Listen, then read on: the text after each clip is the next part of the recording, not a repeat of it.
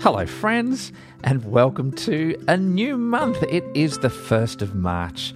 Happy March to you all. I hope that this month is full of promise, as is the rest of the week. Welcome to Tuesday. And you and I, we are going to take the next step forward in Matthew today.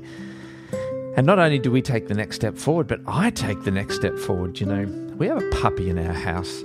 And if you thought it was hard for me to find some quiet time in our living area with, uh, with a full family, adding a puppy just made it impossible. So I have gone mobile. I have strapped all my recording gear onto a little mobile hospital tray table. so now I can wheel it to a quiet corner of the house to do this recording, whether the puppy is awake or asleep. So I come to you today from a quiet corner of the house in which I've never recorded before. So let's do this together and enjoy the pristine silence around me without me having to wait for that magical, elusive blue moon moment. But enough about me and my quiet space. Let's get back to the Magi coming to visit Jesus as we read together Matthew chapter 2.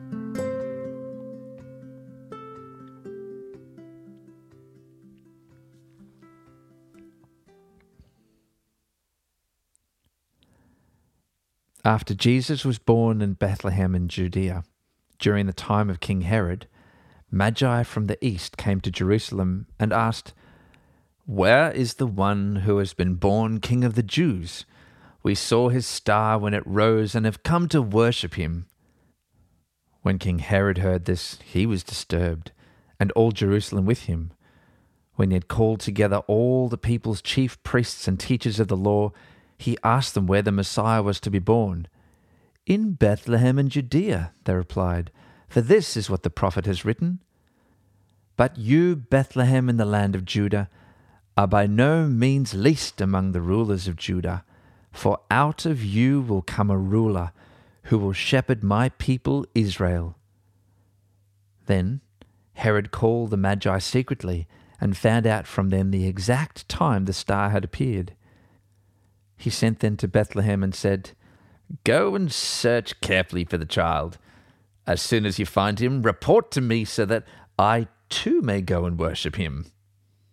After they had heard the king, they went on their way, and the star they had seen when it rose went ahead of them until it stopped over the place where the child was. When they saw the star, they were overjoyed. On coming to the house, they saw the child was with his mother Mary, and they bowed down and worshipped him. Then they opened their treasures and presented him with gifts of gold, frankincense, and myrrh. And having been warned in a dream not to go back to Herod, they returned to their country by another route. When they had gone, an angel of the Lord appeared to Joseph in a dream. Get up, he said. Take the child and his mother and escape to Egypt. Stay there until I tell you, for Herod is going to search for the child to kill him. So he got up, took the child and his mother during the night, and left for Egypt, where he stayed until the death of Herod. And so was fulfilled what the Lord had said through the prophet Out of Egypt I called my son. When Herod realized that he had been outwitted by the Magi, he was furious, and he gave orders to kill all the boys in Bethlehem and its vicinity who were two years old and under, in accordance with the time he had learned from the Magi. Then what was said through the prophet Jeremiah was fulfilled.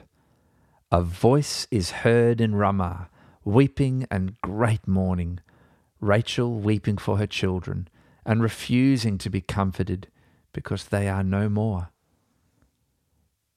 After Herod died, an angel of the Lord appeared in a dream to Joseph in Egypt and said, Get up, take the child and his mother, and go to the land of Israel, for those who are trying to take the child's life are dead.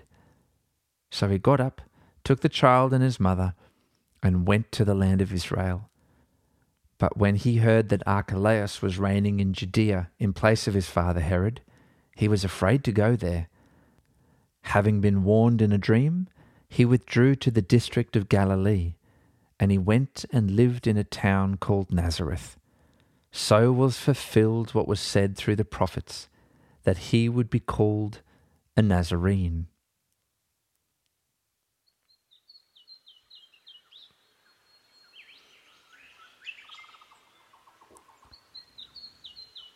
Jesus, you blow our minds. You are fitting to sit on the highest throne, and for the nations of the world to bow down before your feet, but you choose to come to us in the most humble of settings. A refugee yourself, fleeing persecution and violence, and coming back to a small, rural setting. You know what it's like to live our life, a small life, far away from the limelight. We thank you, Jesus, that you truly are a God who knows and understands what it's like to live the life that we live. Thank you that you walk beside us each day, one arm around us and the other arm lifted up to your Father. We love you, Jesus, and we thank you for all that you've done for us. And it's in your name that we pray today. Amen.